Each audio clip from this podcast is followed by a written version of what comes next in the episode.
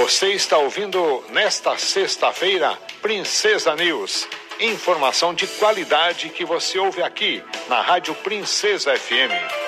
Democracia e Direitos Humanos, uma parceria da Agência de Jornalismo do curso de jornalismo da UEPG com a Rádio Comunitária Princesa. Olá, sou Tainá Landarim. O Democracia e Direitos Humanos aborda hoje os 58 anos do golpe militar que instaurou a ditadura no Brasil, em 31 de março de 1964. Falar da ditadura militar é lembrar em memória dos mortos, presos e torturados, lembrar da censura e de toda atrocidade cometida nos 21 anos do regime para nunca mais acontecer. O programa de mestrado em jornalismo da UEPG realiza nesta semana a série de atividades chamada Descomemorar Golpes, com a abordagem sobre as ações da ditadura militar aqui no Paraná. Na live realizada na noite de terça-feira, a professora do Departamento de História da UEPG, Ângela Ferreira, destacou várias pesquisas já publicadas em livro e que retratam a ditadura no Paraná. Uma delas foi a de José dos Santos de Abril, realizada pela Universidade Federal do Paraná. Ele intitulou Operação Pequeno Príncipe, Polícia Política e Marxismo Infantil no Paraná. E analisa uma ação da polícia que foi chamada, né, foi batizada de Operação Pequeno Príncipe, realizada na capital. A operação, ela sequestrou uma professora, prendeu outras 11 pessoas ligadas à escola, instaurou um inquérito para investigar duas escolas de jardim de infância em Curitiba, denunciadas por doutrinar as crianças na ideologia marxista. Essa era a denúncia. A operação, como que foi? Né? Então, a, as escolas e as professoras e sócios da escola passaram a ser vigiados e investigados depois é, que teve uma denúncia. E algumas professoras,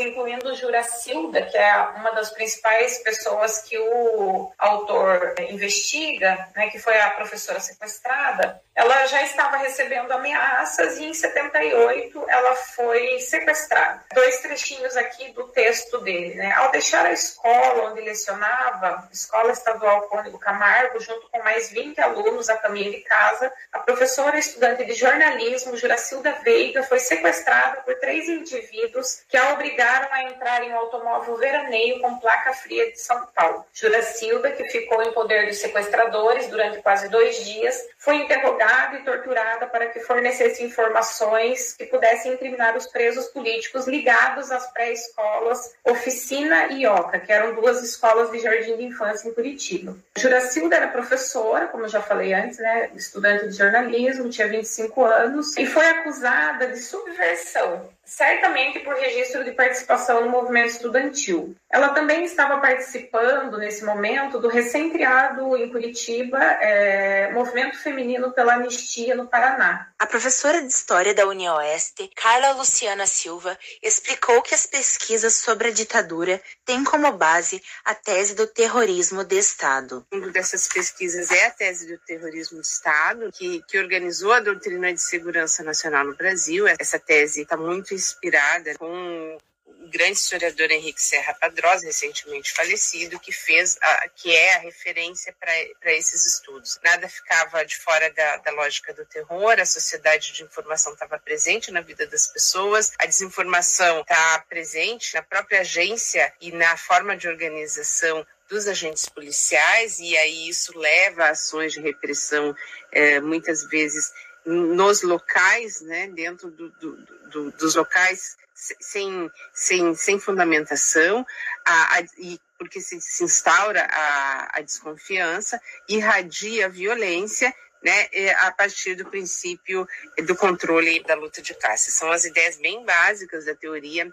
do terrorismo de Estado. A professora Carla Silva lista ainda as diversas lutas ocorridas no Paraná contra a ditadura. Eu vou colocar alguns disparadores já específicos no Paraná, que é a revolta dos poceiros em 57. Isso leva a que muitos grupos depois, posteriormente, venham para o Paraná porque acreditam que aqui é um lugar de lutas. Então a gente vai ver isso muito aqui no oeste do Paraná. Já em 67 a gente vai ver boatos de que haviam organização. Em 69 a gente tem um grupo da VAR Palmares organizado em Nova Aurora e um grupo do MR8 organizado em Medianeira. Esses grupos que a gente normalmente só ouve falar que estavam no Rio São Paulo, eles estiveram no Paraná, mais especificamente aqui. É, em 1974, a gente tem a chacina do Parque Nacional. A Luísa Palmar é o grande entusiasta do estudo, né, da denúncia relacionada a isso. Em andamento, né, até 1982, então, a construção de Itaipu, vai nos trazer os movimentos dos expropriados, movimento Justiça e Terra, CPT, é, o próprio MDB naquele momento, as expropriações indígenas dos avós guaranis aqui na região e as lutas dos poceiros e outros, né, que depois vai redundar no movimento sem terra. Então, assim, estou falando de ditadura, parece que não aconteceu nada, parece que não teve luta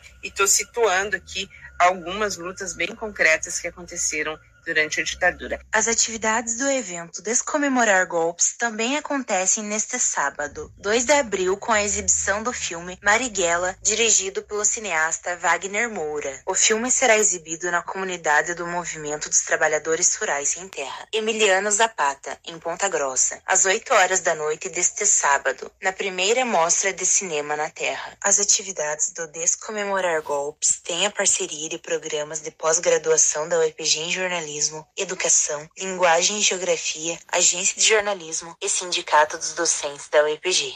Democracia e Direitos Humanos é um projeto de extensão ligado à agência de jornalismo do curso de jornalismo da Universidade Estadual de Ponta Grossa, em parceria com a Rádio Comunitária Princesa. Locução e edição Tainá Landarim. Professores responsáveis Hebe Gonçalves e Marcos Zibord. 9 horas e 29 minutos.